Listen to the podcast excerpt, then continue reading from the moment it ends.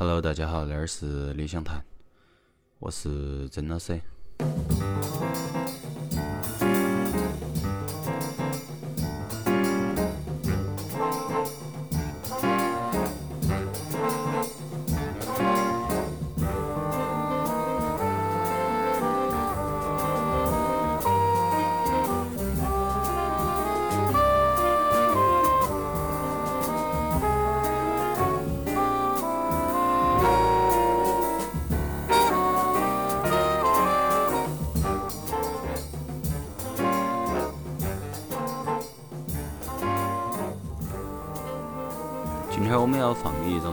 来自瑞典的一个著名的萨克斯演奏家，叫 Lars Gulling。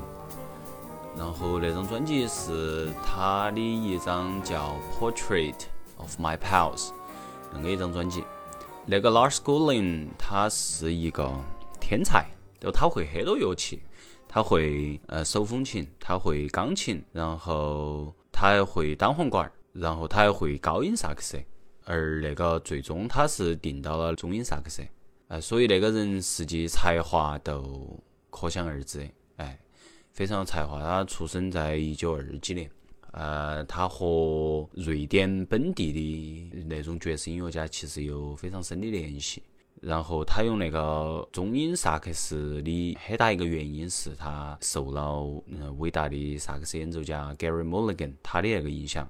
而 Gary Mulligan 大家可以去搜一下，实际 Gary Mulligan 在他的音乐里头和呃 Chet Baker 有很深的一种渊源嘛，他们之间，嗯，说起可能都是很有缘分的，或者啥子，就是 Lars Gulling 其实也和 Chet Baker 一起演出了好些年，在欧洲，嗯，所以那个东西说不称头，哎，那个都是属于叫缘分嘛，大家可以先来听一下他的演奏。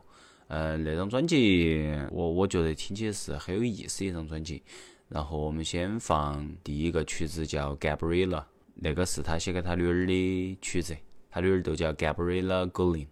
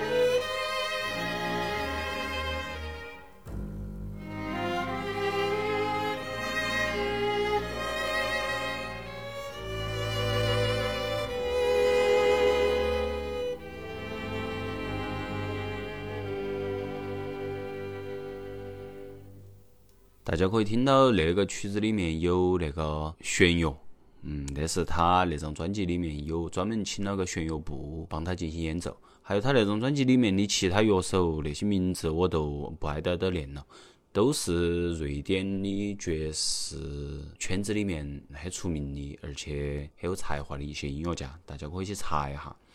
而我们其实可以听到，哎，当弦乐出来的时候，它实际比较一个古典的韵味儿，但是在后面转向了他们爵士演奏的时候，实际我们可以听到它还是很有浓浓的那个 swing 那种气息。那个都是 Lars Ulrich 他可能受影响的其中一个表现嘛，就他的音乐里面 swing 的味道儿非常的重。他那一张专辑里头，其实我们去收起来听的话，你们会听到有啥子一些现代爵士的一点儿味道，然后也有一些摁波普那种感觉。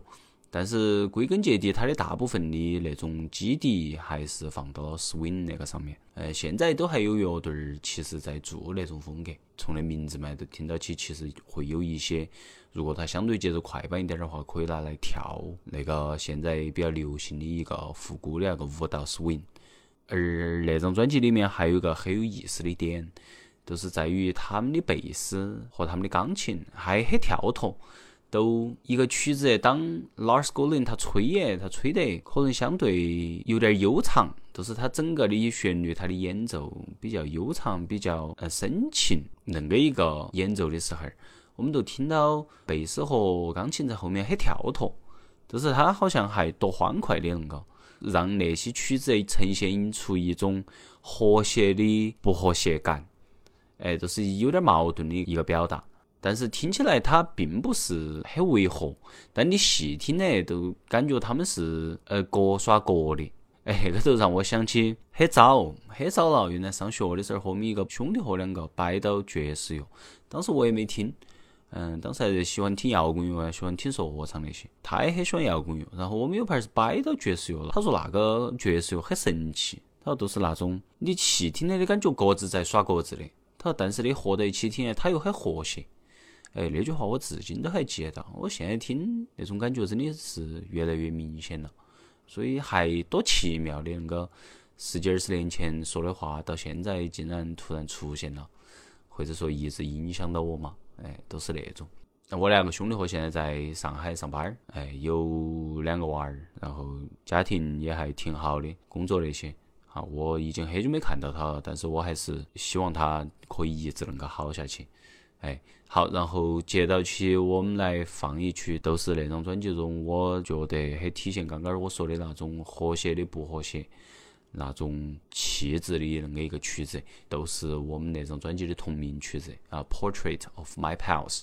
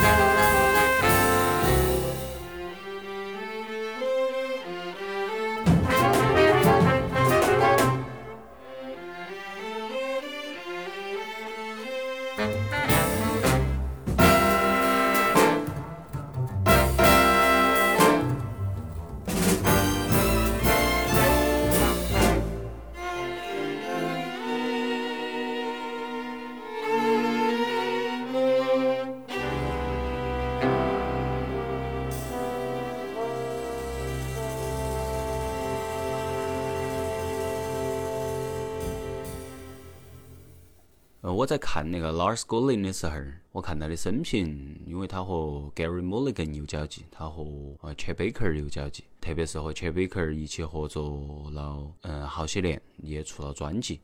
而他的命运跟 Chet Baker 也还挺像的，就是后头他深陷药物，哎，都是在五十年代之后，他都全部都是在跟药物做对抗，跟那种成瘾做对抗。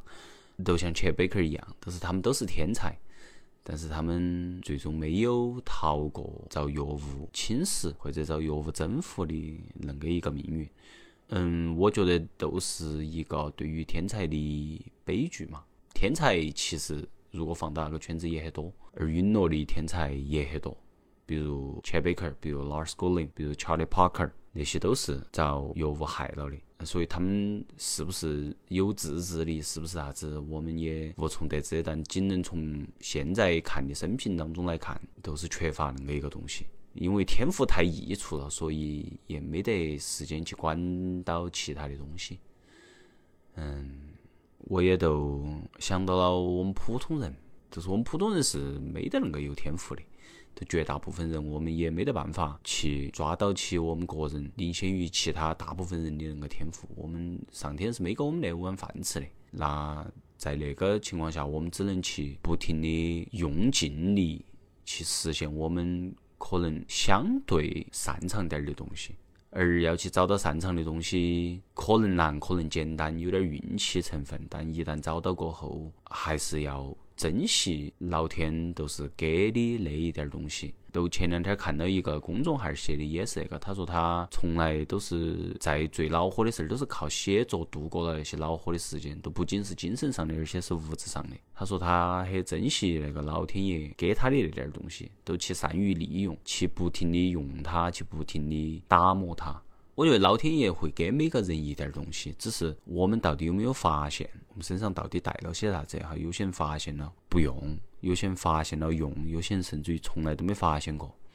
而对于普通人来说，可能那个里面更重要的一点都是自治，都是个人要去要求个人做啥子，不管是从道德框架上面，从精神层面，从个人的行为层面、物质层面，都是需要去自律的，需要给个人设定一个一个框架，一个嗯行事的准则，而不是任由个人去发挥去想象。成年人没得那个自由的，大部分嘛，普通人是没得那个自由的啊。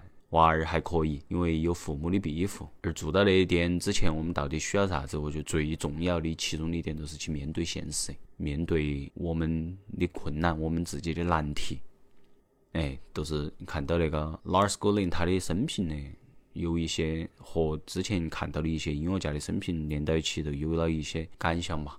然后我们那一期都放三个曲子。因为那一下我都说完了，我都不把它分成两个来鼓捣放两个曲子，而最后一个曲子我放那张专辑里面的《I've Seen》。